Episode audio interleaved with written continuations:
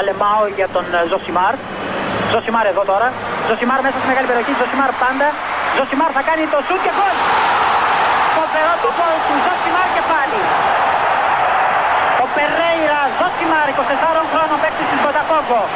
Να λοιπόν, ο Ζοσιμάρ, ο αποκαλούμενος μαύρος Ράμπο από τον πατέρα του, που ήθελε λέει να τον κάνει πυγμάχο και να πάρει τα πρωτεία του Κάσιους Κλέη. Τελικά ο ίδιος προτίμησε να γίνει ποδοσφαιριστής και πράγματι φαίνεται τελικά αυτός είχε το δίκιο. Το δίκιο λοιπόν με το μέρος του Ζοσιμάρ. Η εσχάτη των ποινών δεν είναι πια η εσχάτη των ποινών. Σας δίνω τον τίτλο από την αρχή. Όπως λέγανε παλιά στις σχολές, την είδηση πρώτα και μετά όλα τα υπόλοιπα. Τον τίτλο από την αρχή. Το πέναλτι, η εσχάτη των ποινών, όπως μας έμαθαν οι παλαιότεροι. Να την αποκαλούμε, δεν είναι πλέον η εσχάτη των ποινών. Η αφορμή για το σημερινό podcast, το οποίο θα μπορούσε να γίνει οποιαδήποτε άλλη στιγμή στη σεζόν, είναι πάντα επίκαιρο, είναι το παιχνίδι του Ολυμπιακού με τη Μαρσέη στη Γαλλία, στο οποίο οι Ερυθρολευκοί έχασαν με 2-1 παρότι προηγήθηκαν με 1-0 με τον γκολ του Καμαρά στο πρώτο ημίχρονο και βρέθηκαν στο φινάλε του παιχνιδιού ιτημένοι με δύο πέναλτι. Τα δύο πέναλτι δεν είναι κάτι μη συνηθισμένο στο ποδόσφαιρο, αλλά μπορούμε όλοι να καταλάβουμε ότι είναι πλέον πιο συνηθισμένη ιστορία από ποτέ. Το αντικείμενο του podcast λοιπόν, του Ζωσιμάρ αυτής της εβδομάδας, δεν είναι τόσο το αν ήταν πέναλτι ή αν δεν ήταν πέναλτι. Οι δύο φάσεις του Ολυμπιακού δεν θα κάναμε podcast γι' αυτό, αλλά η γενικότερη κατάσταση στην οποία έχει φερθεί το ποδόσφαιρο με τον εκρηκτικό συνδυασμό του VAR, η VAR, η βαρίστας, η αρσιβαρίστας ή όλα αυτά και της αλλαγής στον κανονισμό για το χέρι που είναι σε ισχύ από το καλοκαίρι. Αυτά τα δύο πράγματα έφτιαξαν ένα εκρηκτικό κοκτέιλ το οποίο μας έχει φέρει σε μια κατάσταση που η αλήθεια είναι, στα χρόνια που παρακολουθούμε ποδόσφαιρο, είναι πρωτόγνωρη. Η πρωτόγνωρη κατάσταση λοιπόν μπορεί να καθρεφτιστεί εύκολα στα δύο πέναλτι τα οποία έκαναν την ανατροπή υπέρ της Μαρσέικ απέναντι στον Ολυμπιακό. Έχουμε από τη μία ένα πέναλτι το οποίο δίνεται επειδή υπάρχει το VAR, το πρώτο δηλαδή, μια φάση στην οποία ο διαιτητής την είδε γρήγορα μπροστά του, δεν είχε τη βεβαιότητα ότι έχει συμβεί κάτι στην επέμβαση του ΣΥΣΕ για να δώσει πέναλτι. Του είπαν από το ΒΑΡ όταν το είδαν ότι πρέπει να το δεις το πρέπει να το δεις είναι ένα μήνυμα στο διαιτητή ότι θεωρούμε ότι υπάρχει κάτι και γι' αυτό σε φωνάζουμε. Πήγε, το είδε και είπε μάλιστα, καταλαβαίνω τι μου λέτε. Φροτ, πέναλτι. Το πέναλτι λοιπόν που υπάρχει επειδή τα πράγματα εξετάζονται στο VAR, ο καθένας μπορεί να, να θυμηθεί αρκετές τέτοιες περιπτώσεις από τα παιχνίδια που παρακολουθεί φέτος, είτε στο ελληνικό πρωτάθλημα, είτε στα πρωταθλήματα που του αρέσουν από το εξωτερικό. Το δεύτερο πέναλτι είναι το πέναλτι που προκύπτει και αυτό υποτίθεται ότι μέσω βάρ δόθηκε. Αλλά στην πραγματικότητα είναι ένα πέναλτι που προκύπτει από την αλλαγή του κανονισμού όσον αφορά τη χρήση του χεριού. Αυτό που έκανε ο Ραφίνια με το χέρι, που καταλαβαίνω απολύτως γιατί σε όλους σας φαίνεται. Ε, εντάξει, πήγε να βάλει το χέρι του να προστατεύσει το πρόσωπό του στην μπάλα κτλ. Ναι, απαγορεύεται. Απαγορεύεται. Δεν μπορεί να προτείνεις το χέρι σου την ώρα που γίνεται σέντρα προς την περιοχή ή σουτ. Δεν μπορείς. Τελεία.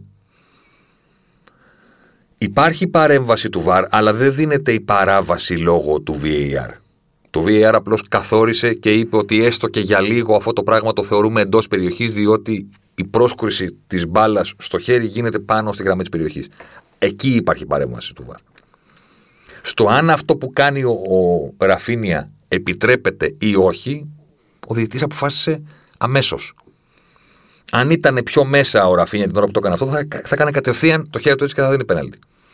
Δεν ήταν σίγουρος, του φάνηκε ότι είναι έξω και είπε φάουλ. Αμέσως. Οπότε έχουμε ένα πέναλτι το οποίο δίνεται επειδή υπάρχει βαρ και ένα πέναλτι το οποίο δίνεται επειδή πλέον τα χέρια τιμωρούνται με ασύλληπτο τρόπο. Όχι λόγω του VAR, λόγω της αλλαγής του κανονισμού. Αυτός είναι ο εκρηκτικός συνδυασμός που μας έχει φέρει εδώ που βρισκόμαστε σήμερα. Πού βρισκόμαστε σήμερα, στην εποχή των πέναλτι. Να σας το πω με ένα τέτοιο τρόπο. Θα σας διαβάσω μερικά νούμερα, δεν θα σας κουράσω. Είναι πάρα πολύ απλά και πάρα πολύ εύκολα ε, κατανοητά. Να ξεκινήσουμε, παραδείγματος χάρη, από το Champions League, που είναι λίγα παιχνίδια, μια διοργάνωση ε, σφιχτή, εν πάση περιπτώσει. Μια ομάδα για να την κατακτήσει δίνει από τη φάση των ομίλων μέχρι και τον νικηφόρο τελικό δίνει 7 μάτς. Ε, τι είπα, 13 μάτς. 6 στη φάση των ομίλων και 7 είναι ε, τα νοκάουτ. Ένα τρίτο ενός πρωταθλήματος. 38 αγωνιστικών έτσι για να έχουμε μια τάξη μέγεθο. Τα τελευταία δύο χρόνια στο Champions League, που έχει τον ίδιο αριθμό αγώνων προφανώς, ε, τις τελευταίες δύο σεζόν, την προηγούμενη με πρωταθλήτρια την Bayern και την πιο προηγούμενη με πρωταθλήτρια τη Liverpool, δόθηκαν 10, 12 πέναλτι για χέρι. 12 πέναλτι για χέρι σε κάθε σεζόν. 2019-2020 και 2018-2019. Φέτος έχουμε 14, 13 με συγχωρείτε, στη φάση των ομίλων που ακόμα δεν έχει ολοκληρωθεί. Έχουμε να παίξουμε και την τελευταία αγωνιστική. Και έχουμε ήδη παραπάνω πέναλτι από όσα συνήθως δίνονται τα τελευταία δύο χρόνια σε όλη τη διάρκεια του Champions League από την αρχή της φάσης των ομίλων το φθινόπωρο μέχρι και τον τελικό στα τέλη Μαΐου, αρχές Ιουνίου. Παραλαμβάνω, 12 τα προηγούμενα χρόνια είμαστε ήδη στα 13. Ήδη. Πάμε λίγο να ρίξουμε μια ματιά τι συμβαίνει στις λίγκες του εξωτερικού που έχουν ενσωματώσει και το VAR ε, νωρίτερα. Στην Premier League το 2018-19 τα νούμερα που σας διαβάζω είναι από τα μέσα Νοεμβρίου. Μπορεί να έχουν αλλάξει έστω και λίγο μέχρι τώρα που ηχογραφούμε, ας πούμε, από τις τελευταίες αγωνιστικές. Αλλά είναι σχετικά ενημερωμένα. Εντάξει, είναι μέχρι μέσα Νοεμβρίου τα συγκεκριμένα νούμερα. Το 2018-19 στην Premier League υπήρχε πέναλτι κάθε 3,6 μάτς. 4 μάτς χοντρικά. Το ίδιο και το 19-20. Ένα πέναλτι κάθε 4 παιχνίδια. Καθώς να στην τηλεόραση το μεσημέρι, το απόγευμα, έπρεπε να δεις 4 μάτς Premier League για να δεις πέναλτι. Ο, φετινός μέσος όρος είναι 1,9. Δηλαδή, βλέπεις δύο συνεχόμενα παιχνίδια Premier League, είναι δεδομένο ότι θα δεις τουλάχιστον ένα πέναλτι να εκτελείται. Το, τα νούμερα είναι παρόμοια για όλες τις λίγε. Στην Ισπανία φέτος ο μέσος όρος είναι 2,8. Ένα πέναλτι κάθε δύο μάτς. Στην Bundesliga 2,10. Ένα πέναλτι κάθε δύο μάτς. Πάνω κάτω. Στη Γαλλία 2,23. Στο Champions League φέτος ένα πέναλτι κάθε 1,33 παιχνίδια. Δηλαδή στην πραγματικότητα, αν δεις δύο μάτς, θα δεις. Μάλλον ψέματα, αν δεις τρία μάτς, θα δεις δύο πέναλτι. Σίγουρο. Δεδομένο. Το ίδιο συμβαίνει, μην έχετε ε, αυταπάτες. Α, συγγνώμη, πριν πάμε στα υπόλοιπα. Πού επηρεάζουν τα χέρια. Τα προηγούμενα χρόνια από τα πέναλτι που δίνονταν, ε, για χέρι ήταν ένα στα πέντε. Είχαμε συνηθίσει οι παραβάσεις των πέναλτι να είναι τα κλασικά. Τάκλιν, ανατροπή, τράβηγμα, κράτημα, σπρώξιμο, τέτοια πράγματα. Το, το, το πέναλτι για χέρι ήταν πάρα πολύ δύσκολο να το δούμε. Πρέπει να ήταν ξεκάθαρο να προλάβει να το δει ο διδυτή. Να, να, να. Υπήρχαν πάρα πολλές προποθέσει φέτος στη Λα Λίγκα, ας πούμε, τα πέναλτι για χέρι είναι το 35% των περιπτώσεων. Πάνω από ένα στα τρία πέναλτι στην Ισπανία είναι για χέρι. Στο Champions League 30%. Κοντά στο 1 στα 3. Και μπορούμε να καταλάβουμε όλοι ότι όλα αυτά τα χέρια δεν είναι κάποιος βάζει το χέρι του και αποτρέπει την μπάλα να μπει γκολ. Αυτό είναι κάτι που βλέπεις σπάνια στο ποδόσφαιρο. Είναι χέρια τα οποία συμβαίνουν επειδή χτυπάει μπάλα πάνω. Ή επειδή κάποιος, όπως ο Ραφίνια, βάζει το χέρι του την ώρα που γίνεται μια σέντρα, την ώρα που γίνεται ένα σουτ. Όχι Σόνι και Ντε για να κάνει τάπα. Ποιος ποδοσφαιριστής στον κόσμο, ας πούμε, όντως σηκώνει το χέρι του για να εμποδίσει την μπάλα να πάει στη σέντρα στην περιοχή ή να γίνει να σούτ εκτός περιοχής και να πάει στην αιστεία. Κανένας. Το 30% πλέον πλησιάζουμε εκεί των πέναλτι που δίνονται είναι για χέρι. Στην Ελλάδα δεν έχω νούμερα να σας πω ποια πέναλτι είναι για χέρι, αλλά μπορώ να σας πω ότι μέχρι στιγμής στη Super League έχουμε 68 πέναλτι. Έχουμε ένα κάθε 2,6 παιχνίδια. Αν βγάλουμε τα αυτογκολ, τα 8 που έχουν σημειωθεί στο ελληνικό πρωτάθλημα, επειδή το ελληνικό πρωτάθλημα είναι και low scoring league, δηλαδή δεν είναι και μια πανδεσία ποδοσφαίρου, εντάξει, μπορούμε να το παραδεχτούμε. Ε, το 17% των, των γκολ που βλέπουμε στη Super League είναι πέναλτι. Το 17% των, των γκολ που βλέπουν είναι πέναλτι. Τα προηγούμενα χρόνια το νούμερο στην Premier League ήταν 6 με, 7, με 8%. Δηλαδή έβλεπες 100 γκολ. Ε, το 6, και το 8% ήταν ε, πέναλτι. Φέτος στην Premier League είναι το 12,5%. Και στην Ελλάδα, παραλαμβάνω που βάζουμε και λίγα, είναι το 17%. Είμαστε 100% στην εποχή που τα πέναλτι γράφουν την ιστορία των αγώνων. Στην Ελλάδα που έχουμε μία διαστροφή, ας πούμε, το κάνουμε περίεργο και λέμε η διαιτησία καθόρισε το αποτέλεσμα. Δεν είναι πρόβλημα η διαιτησία, οι αποφάσεις. Δεν, δεν είναι αυτό. Δεν είναι το μαϊμού πέναλτι. Δεν συζητάμε αυτό. Δεν έχουμε έρθει εδώ για να κάνουμε αυτή την κουβέντα. Δεν την έκανα ποτέ, ας πούμε. Τρομακτικά βαρετή για θέμα podcast. Εντάξει. Δεν είναι το θέμα μας αυτό. Το κοράκι που μας φάζει, η διαιτησία που διαμορφώνει αποτελέσματα. Είναι οι κανονισμοί και το VAR που έχουν κάνει το πέναλτι το πιο συνηθισμένο πράγμα. Δεν είναι η εσχάτη των ποινών. Είναι μια ποινή που επαναλαμβάνεται με μια συχνότητα πρωτοφανή στην ιστορία του ποδοσφαίρου. Ποτέ άλλοτε δεν είχαμε τόσο συχνά πέναλτι, φταίνε και τα χέρια, φταίει και το VAR, όλα αυτά τα μαζί. Πώς λέμε, βουνό και θάλασσα συνδυάζει. Είναι φοβερή ατάκα αυτή. Μ' αρέσει, λέει, γιατί η τάδε περιοχή στην Ελλάδα είναι πολύ ωραία, συνδυάζει βουνό και θάλασσα. Άμα δεις την Ελλάδα, καταλαβαίνεις ότι όλες οι περιοχές συνδυάζουν βουνό και θάλασσα.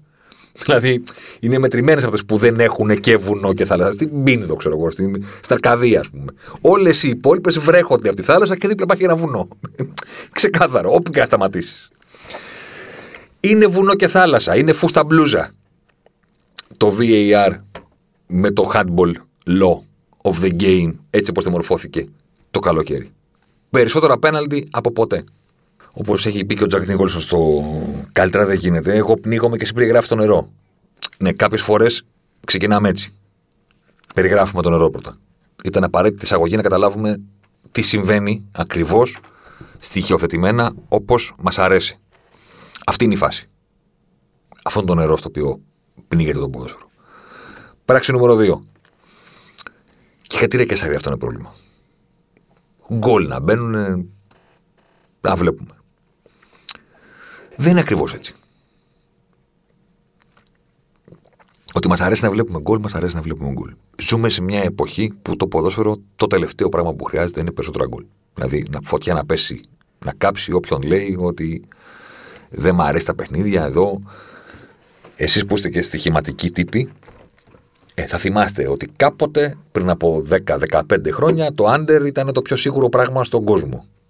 Στα μεγάλα παιχνίδια. Πού να ανοίξει το μάτς στον ημιτελικό του Champions League. 0-0-1-0, 0-0-1-1. Αυτό ήταν. Αυτή η εποχή έχει παρέλθει προπολού. Το ξέρετε από τις αποδόσεις. Τα άντερ είναι τζόκερ, είναι λαχείο.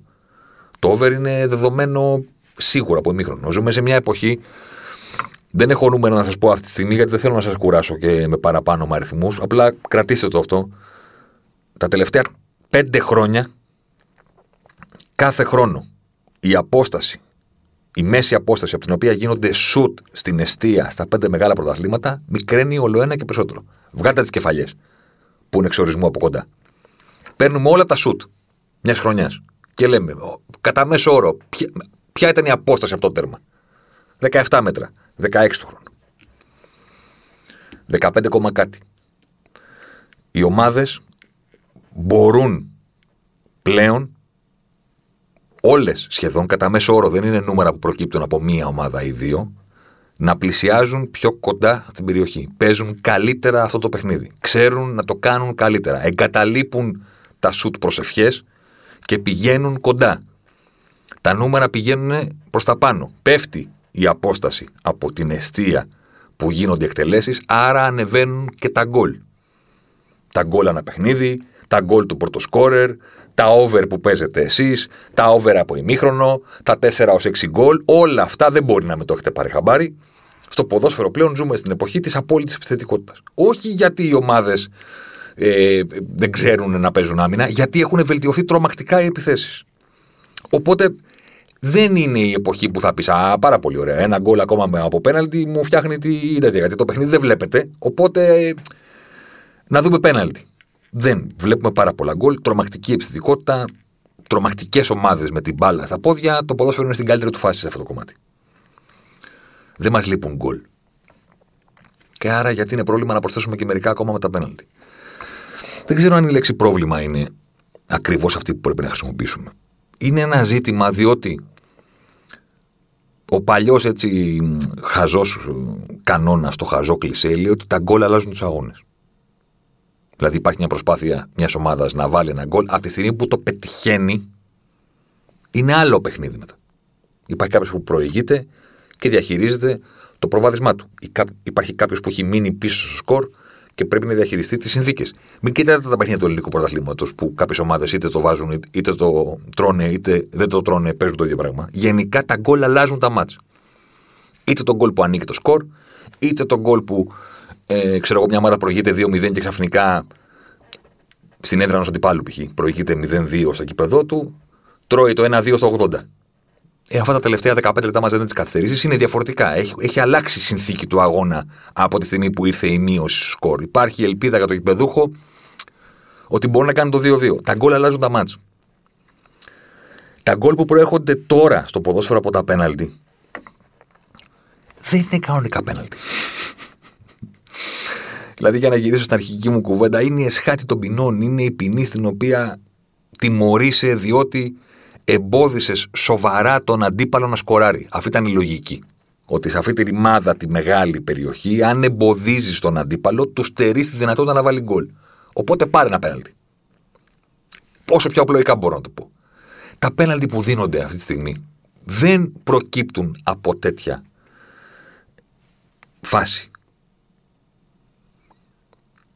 Δεν προκύπτει από τέτοια φάση ένα χέρι που είναι σε μια σέντρα και χτυπάει και ξαφνικά κάνουν όλοι στο διετή μάνο μάνο, ο καθένας τη δική του γλώσσα, handball, χέρι, χέρι, δέστο, πήγαινε δέστο.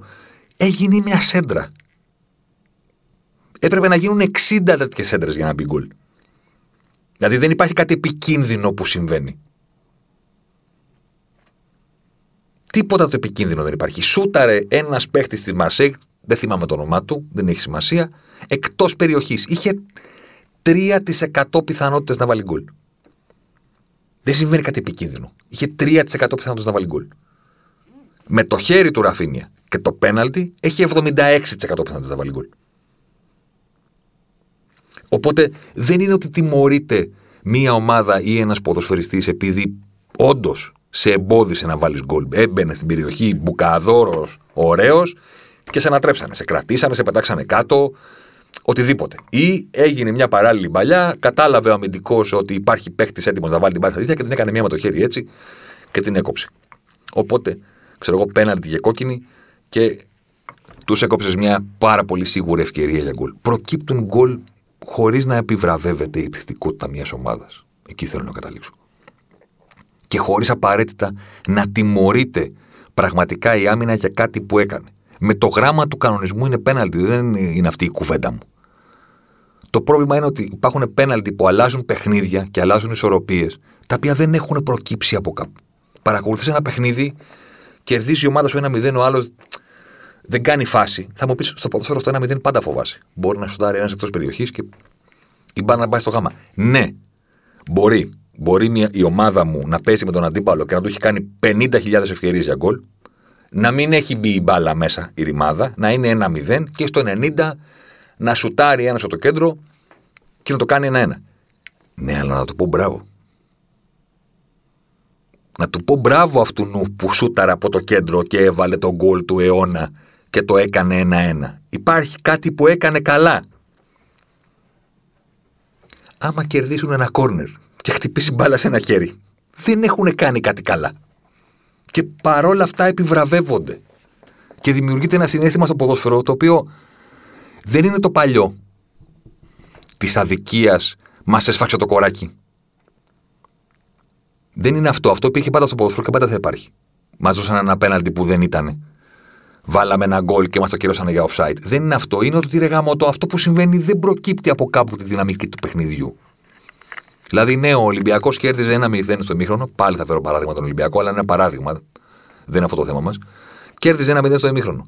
Βγήκε στο δεύτερο ημίχρονο και δεν έκανε σουτ. Ούτε ένα μέχρι το 95. Που σούταρο Σισε. Ούτε ένα. Παρ' όλα αυτά μείνθηκε καλά. Δεν έχει κάνει φάση η Μαρσέη. Θα μου πεις να μην κάνανε λάθος ο Σισε και ο Ραφίνια. Θα σου πω σωστό. Αλλά τους δίνεται τεράστια ευκαιρία για γκολ. Το, πέναλ, το ποδόσφαιρο, με συγχωρείτε. Είναι αυτό που λένε οι Αμερικανοί low scoring game. Τελειώνει το παιχνίδι και κοιτάνε οι Αμερικανοί, ας πούμε, τα, τα τελικά σκορ και σου λέει NBA 132-117. Baseball τάδε. NFL 28-18. Ποδόσφαιρο 1-0. 2-1. Είναι low scoring game. Το goal θα είναι πάντα πολύτιμο ακόμα και τώρα που ζούμε στην εποχή που μπαίνει πιο συχνά και πιο ωραία από ποτέ. Θα είναι πάντα δύσκολο να σκοράρεις. Σκεφτείτε λοιπόν το εξής. Ένας παίκτης που βγαίνει τετατέτ. Κεντρικά στην περιοχή.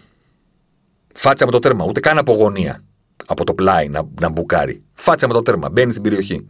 Έχει περίπου, ανάλογα από το πού θα εκτελέσει και το πόσο γρήγορα θα βγει τον οδοφύλακα, να πούμε ρε παιδί μου ότι έχει πιθανότητες από 33 μέχρι 45% να σκοράρει. Αυτό το άχαστο που λέτε την ώρα που βγαίνει η σεντερφοράρα στον κενό χώρο και έχει άμεση εκτέλεση στον οδοφύλακα με μόνο εκείνον αντίπαλο, έχει ένα 40%. Έξι φορές στις 10 χάνεται. Και για να βρεις αυτό το τετατέτ, του 40% πιθανότητες για γκολ, πρέπει να υδρώσεις. Πρέπει να βγει η κάθετη. Πρέπει να κλέψεις την μπάλα ψηλά, π.χ. Κάτι πρέπει να κάνεις πολύ καλά για να αποκτήσεις 40% πιθανότητες για γκολ. Και κάνεις μια σέντρα, χτυπάς ένα χέρι και σου λέει διαιτητής, ωραία. Πάρε 76% πιθανότητες να βάλει γκολ. Είναι η μεγαλύτερη ευκαιρία στο ποδόσφαιρο στο πέναλτι.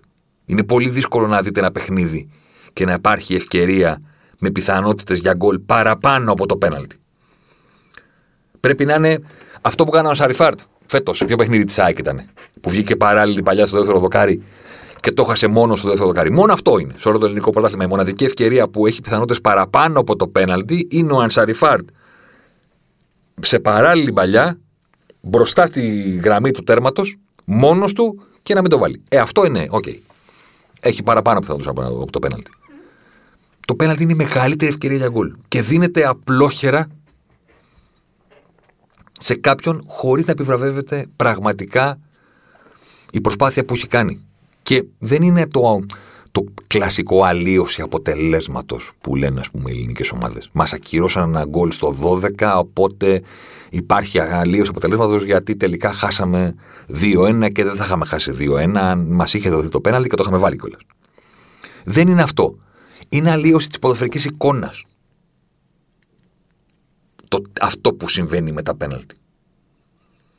Δηλαδή είναι αυτό που λέμε είσαι στο πλάι. Εντάξει, στη σέντρα μη σημαδέψεις το συμπέχτη σου.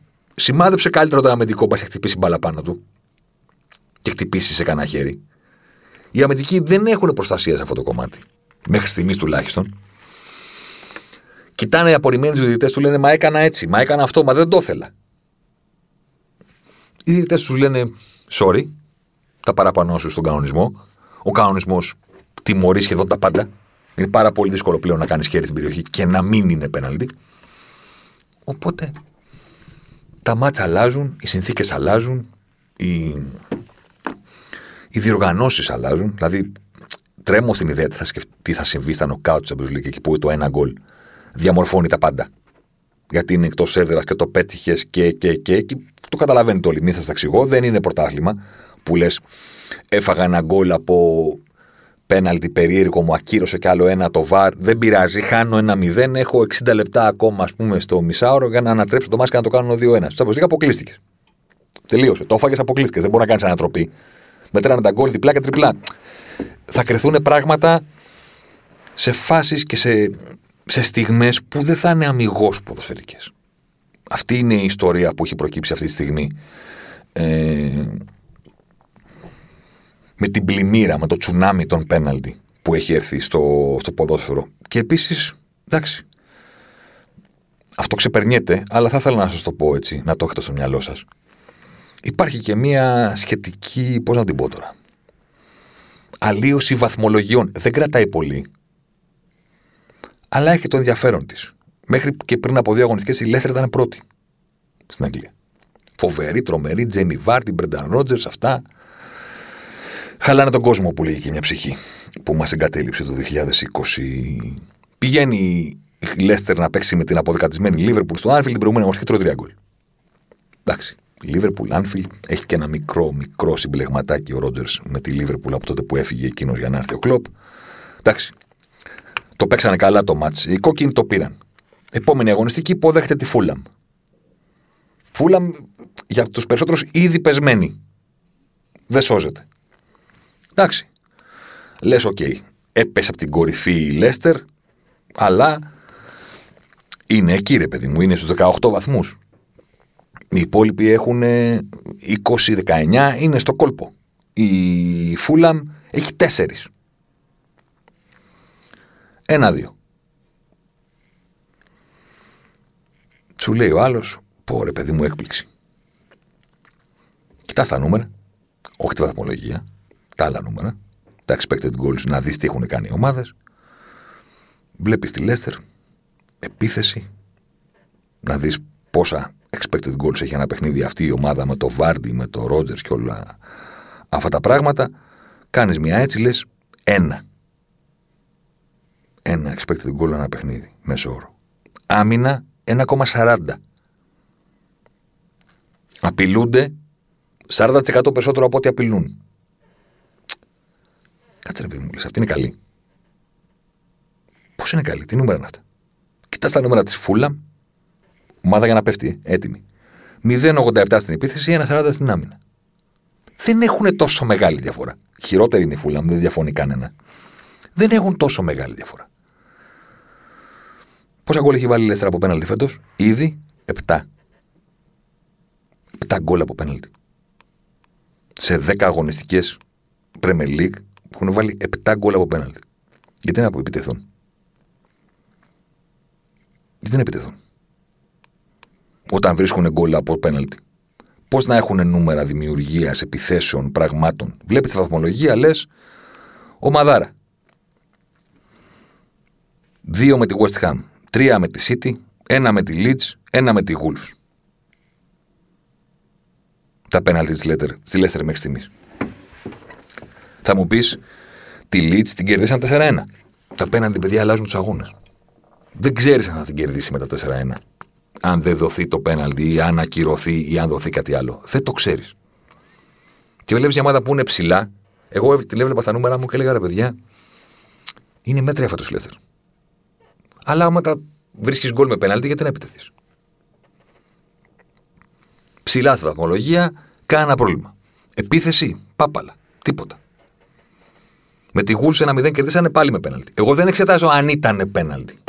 Εγώ λέω ότι αλλοιώνεται η ποδοσφαιρική πραγματικότητα με την ευκολία με την οποία παίρνουν. Αν ξεπάει και το κύμα, όπως πηγαίνει τη Λέστερ να κάθονται οι φάσεις υπέρ της, γιατί κάποιε μετά κάτσουν εναντίον της. Δεν είναι ικανότητα το να χτυπάει μπάλα στα χέρια ή να κάνουν τρία πέναλτι που κάνανε η αμυντική της City σε εκείνο το σοκαριστικό 2-5 ε, πόσο ήταν ε, την ε, τρίτη αγωνιστική, η τέταρτη. Κάποια στιγμή θα γίνουν και εναντίον σου αυτά. Δηλαδή, το περιμένω και για τη Λίβερπουλ, να ξέρετε, γι' αυτό το λέω. Έχει 0-8 αποφάσεις βάρ εναντίον της φέτος. Έχουν πάει 8 πράγματα στο βάρ και σε όλα έχει πει κάτι το βάρ που είναι εναντίον της Λίβερπουλ. Σωστά είναι όλα. Ε, δεν μπορεί 0-8, ρε φίλε. Δηλαδή είναι σάφι, κάπου έχουν μάνα κι αυτοί. Δεν, δεν φυτρώσανε, έχουν μάνα κι αυτοί οι ποδοσφαιριστές και αυτό προπονητή. Δηλαδή έχουν ασπίσει τα μαλλιά τους. Όποτε πηγαίνει στο βάρ τους λέει άκυρο. Άκυρο, ό,τι και να πάει. Κάποια στιγμή θα γυρίσει, δεν μπορεί.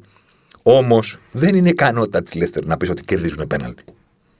Και θα συνεχίσουν να κερδίζουν. Στο διατάφτα, τι μπορούμε να κάνουμε; Τι μπορεί να γίνει για να γλιτώσουμε από όλη αυτή την ιστορία; Όχι πολλά πράγματα. Υπομονή μπορείτε να κάνετε και να ελπίζετε ότι θα υπάρξει κάποια σύγκληση στη λογική. Δηλαδή το βάρη είναι σχετικά καινούργια ιστορία στο ποδόσφαιρο. Ο κανονισμός για το χέρι είναι ήδη καινούριος. Πήγαμε από το συμβαίνουν αδικίες και φεύγουν offside και penalty στο δίνονται όλα και ούτε αυτό μας αρέσει. Κάποια στιγμή θα πάμε σε ένα μέσο όρο. Οι λίγες ξεχωριστά η καθεμία την έχουν ήδη καταλάβει τη δουλειά, για να χρησιμοποιήσω μια τέτοια έκφραση, και σηκώνουν δικό τους ε, μπαϊράκι, που λέει και η μάνα μου. Παράδειγμα, στην ε, Ιταλία είπαν στους διαιτητές, ναι εντάξει, αυτός είναι ο κανονισμός για το χέρι, λοιπόν, μην ε, δίνετε σημασία. Ε, παίξτε την μπάλα τη δική σας. Ναι, εντάξει. Άμα δεν είναι και είναι μια φυσική, φυσιολογική κίνηση του παίχτη και τα λοιπά, μην. Ε, πέρασε η μπάλα από δίπλα του, έκανε, χτύπησε στο χέρι του από πάρα πολύ κοντά, προχωρήστε παρακάτω. Μόνοι τους. Μόνοι τους. Η ΦΑΜ που βγάζει τους κανονισμούς γκρινιάζει και τους λέει τι είναι αυτά που κάνετε, εδώ έχουμε ενιαίες, ενιαίο πλαίσιο ποδοσφαιρικό. Α, αυτοί τους λένε εντάξει. Πέρυσι το καλοκαίρι έγραψα το κείμενο στο Σπόρ 24 που λέγει όχι στην μπασκετοποίηση του ποδοσφαίρου. Και τι εννοούσα; Μπασκετοποίηση εννοούσα το να υπάρχουν διαφορετικοί κανονισμοί ανάλογα τι βλέπεις. Ότι στην Premier League το δίνουν έτσι, στο Champions League δεν το δίνουν. Αυτό είναι το μπασκετοποίηση. Προφήτης. Στον τόπο μου. Η Serie A πέρυσι το 30% των πέναλτι που δόθηκαν ήταν χέρια. Φέτος είναι στο 20%. Μόνοι τους. Είπανε εμείς αυτά δεν τα δίνουμε. Τώρα, αυτό λύση δεν είναι. Το να κάνει ο καθένας ό,τι γουστάρει σε κάθε λίγα. Στην Αγγλία πήγαμε σε άλλη λογική και δόθηκε οδηγία στους διαιτητές να είναι ε, με τα πέναλτι που προκύπτουν με το χέρι δίπλα στο σώμα, όχι σαν του Ραφίνια. Του Ραφίνια είναι πέναλτι. Σε αυτά που χτυπάει μπάλα κατά λάθος δίπλα στον παίχτη και τώρα, ας πούμε, ε, στο μάτς στο μάτι της Λίβερπουλ με, τη, με, με τη Λέστερ. Έκανε χέρι ο Φαμπίνιο εντός περιοχής και ο διαιτητής ούτε υποσχολήθηκε και ούτε τον φωνάξαν από το βαρ. Πλέον αυτά τα βγάλανε από την κουβέντα στην προσπάθειά τους να, να πάνε σε κάτι λογικό. Ο Ντέιλ Τζόνσον του ESPN, που είναι ένας φοβερός τύπος, ας πούμε, ο οποίος έχει βάλει σκοπό της ζωής του να ασχολείται νυχθημερών με το βάρ και τις αποφάσεις και κάνει το τρομερά thread στο Twitter με όλες τις αποφάσεις, όλους τους κανονισμούς, όλα τα screenshot, εξηγεί τις γραμμές. Μιλάμε, ρε παιδί μου, ο άνθρωπος, εντάξει, θα πεθάνει σε αυτό το λόφο. Το λόφο του VAR και των ε, γραμμών κτλ. Ε, έβγαλε την είδηση την προηγούμενη εβδομάδα ότι ήδη υπάρχουν συγκεκριμένες κουβέντες για πράγματα που θα αλλάξουν το καλοκαίρι στον κανονισμό του χεριού. Να σας πω και ένα ευχάριστο. Ε, και σύμφωνα με τις δικές του πληροφορίες, το κομμάτι, να σας το περιγράψω τώρα όσο πιο απλά μπορώ, γιατί δεν είναι και σαφές, δεν είμαστε και μπροστά στις συζητήσεις. Ε, το κομμάτι της προστασίας του σώματος με το χέρι και της κίνησης μάλλον θα αποσαφινιστεί και δεν θα είναι πέναλτι. Και για να σας το πω έτσι και να ανεβάσω και λίγο την αδρεναλίνη, μάλλον του χρόνου τέτοια εποχή αυτό που έκανε ο Ραφίνια δεν θα είναι πέναλτι. Θα μου πεις τώρα τι να το κάνω πέντε λεπτά σχεδόν πριν πεθάνω. Θα σου πω ότι έτσι πάνε αυτά. Η City πριν από δύο χρόνια ε, αποκλείστηκε από την ε, Τότενα με τον γκολ του Γιορέντε που χτύπησε η μπάλα πάνω του, φωνάξαν τον διαιτητή να το δει. Το χέρι του ήταν κολλημένο, αλλά δεν πάει να είναι επιθετικός. Μπορεί να μετρήσει γκολ με το χέρι επιθετικού παρότι κολλημένο. Ο διαιτητής το είδε, το ξαναείδε, ήξερε τον κανονισμό, το μέτρησε. Η City αποκλείστηκε. Το καλοκαίρι άλλαξε ο κανονισμός και πλέον γκολ με το χέρι δεν μπορείς να βάλεις όσο και κολλημένο να είναι. Τι να το κάνει η City τώρα; Δεν γυρνάει η πρόκληση πίσω. Τι να κάνουν. Μάλλον αυτό που έκανε ο Ραφίνια να σηκώσει το χέρι μέχρι εκεί, ε, όχι πιο πλάι, πάνω του, μπροστά στο πρόσωπό του και λίγο πιο εδώ κτλ. Μάλλον του χρόνου δεν θα είναι πέναλτι. Και μάλλον του χρόνου θα γίνει και ένας κανονισμός που θα λέει ότι αυτά που γίνονται στη φυσική ροή, δηλαδή είμαι εγώ με τον επιθετικό, κάνει αλλαγή κατεύθυνσης, είναι το χέρι μου δίπλα στο σώμα μου, δεν φταίω. και χτυπάει πάλα επάνω και φαίνεται να σαν να έχω την παλάμη μου ανοιχτή, ας πούμε, και να χτυπάει πάνω, δεν θα δίνεται πέναλτι. Για να πάμε σε μια κανονική λογική, γιατί εντάξει, το γκολ είναι η πεμπτουσία του ποδοσφαίρου. Πόσο λέει ο Γιάννη Γιαργυρίου, γελάμε γιατί βλέπουμε όμορφα γκολ. Ναι, αλλά το πέναλτι είναι η εσχάτη των ποινών. Με το VAR, το σημα... δεν φέραμε το VAR για να δίνονται όλα τα πέναλτι. Το φέρα για να αποφύγουμε κραυγαλαία λάθη στα πέναλτι και κυρίως στα offside που είναι πάρα πολύ δύσκολο για τους υπόπτε να τα δουν. Από αυτό πήγαμε στο να δίνονται offside το παραμικρό. Εμένα δεν με ενοχλεί γιατί τι να κάνουμε, δεν πειράζει. Αλλά αυτό που όντως είναι ενοχλητικό είναι το να βλέπεις πράγματα και να λες: Κάτσε ρε παιδί μου τώρα. Δηλαδή, στο ποδόσφαιρο που έμαθα. Αυτό δεν μπορεί να είναι πέναλτι. Στο offside μπορεί να είναι λίγο, αλλά είναι μπροστά. Και μπορεί εκείνη τη στιγμή να με εκνευρίζει γιατί κυρώνεται γκολ της ομάδας μου, αλλά πιστέψτε, δεν έχω βρει το μυστικό για να μην εκνευρίζομαι. Σκέφτομαι ένα πράγμα πάντα. Ότι μπορεί ο επόπτης χωρίς βάρα να το ακύρωνε ούτως ή άλλως. Αυτό σκέφτομαι και ησυχάζω. Λέω, κοίτα ρε παιδί μου, εκεί ναι, είναι οριακό, αλλά έφυγε τόσο γρήγορα που λογικά στην κανονική ροή ο επόπτης θα το σήκωνε ούτως ή άλλως. Οπότε με το VAR μπορεί να το γλιτώσω. Εγώ έτσι σκέφτομαι για να καθησυχάζω τον εαυτό μου. Την επόμενη φορά που θα το τσεκάρουν, θα τσεκάρουν ένα γκολ που θα ακυρωνόταν από τον επόπτη και θα μου το μετρήσουν. Στα πέναλτι όμως. Ε, βλέπεις κάποια πέναλτι και λες. Ρε φίλε, δεν είναι πέναλτι αυτό. Δεν μπορεί να δίνεις γκολ στην ομάδα για αυτό που μόλις συνέβη. Δηλαδή, αλλοιώνεται η εικόνα του παιχνιδιού, αλλοιώνονται πράγματα. Και δεν αλλοιώνονται για σοβαρό λόγο. Δεν είναι η εσχάτη των ποινών. Αλλοιώνονται για κάτι τυχαίο, random. Το ποδόσφαιρο έχει πολύ λίγα γκολ για να μπαίνει και ένα random. Ζούμε στην εποχή της επιθετικότητας, αλλά είναι low scoring game. Λίγα γκολ, σημαντικά γκολ πανηγυρίζονται. Να βάλουμε καλό ένα random μπαλαντέρ είναι σαν το καπέλο στην μπόκα. Δεν το χρειαζόμαστε. Αλλοιώνεται το μάτσο. Αλλοιώνονται τι συνθήκες με το καπέλο αυτό. Σας φύλαξα τα καλά νέα για το τέλος. Δηλαδή υπομονή και θα βρεθεί η άκρη. Με το χέρι, με τον κανονισμό και τον ε, συνδυασμό με το VAR. Ε, καταλαβαίνω ότι θα είναι δύσκολοι μήνες μέχρι να έρθει η βελτίωση και επίσης καταλαβαίνω και κάτι άλλο, ότι ζούμε στην post-truth εποχή που είτε με VAR, είτε χωρίς, είτε με γραμμές, είτε χωρίς, υπάρχει μια κατηγορία ανθρώπων που θα πιστεύει ό,τι και να βλέπει στην οθόνη μπροστά του, ότι αυτή η φάση θα έπρεπε να είναι υπέρ της ομάδας του και όχι κατά. Και να σας πω και κάτι, αυτή είναι και η πιο ευτυχισμένη από όλους. Ούτε για κανονισμούς ενδιαφέρονται, ούτε για γραμμές, ούτε για VAR. Πώς το είχα διαβάσει σε ένα βιβλίο όταν ήμουν μικρός, τι είναι penalty, penalty είναι κάθε φάση της ομάδας μας. Τι είναι offside, offside είναι κάθε φάση του αντίπαλου. Να είστε καλά, τα λέμε την επόμενη εβδομάδα. Αλεμάω για τον Ζωσιμάρ. Ζοσιμάρ εδώ τώρα. Ζοσιμάρ μέσα στη μεγάλη περιοχή. Ζοσιμάρ πάντα. Ζοσιμάρ θα κάνει το σουτ και γκολ. Φοβερό το γκολ του Ζοσιμάρ και πάλι. Ο Περέιρα Ζοσιμάρ, 24 χρόνων παίκτης της Μποταφόγκο.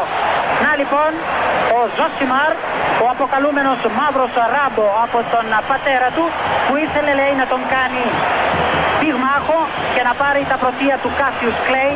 Τελικά ο ίδιος προτίμησε να γίνει ποδοσφαιριστής και πράγματι φαίνεται τελικά αυτός είχε το δίκιο. Το δίκιο λοιπόν με το μέρος του Ζωσιμάρ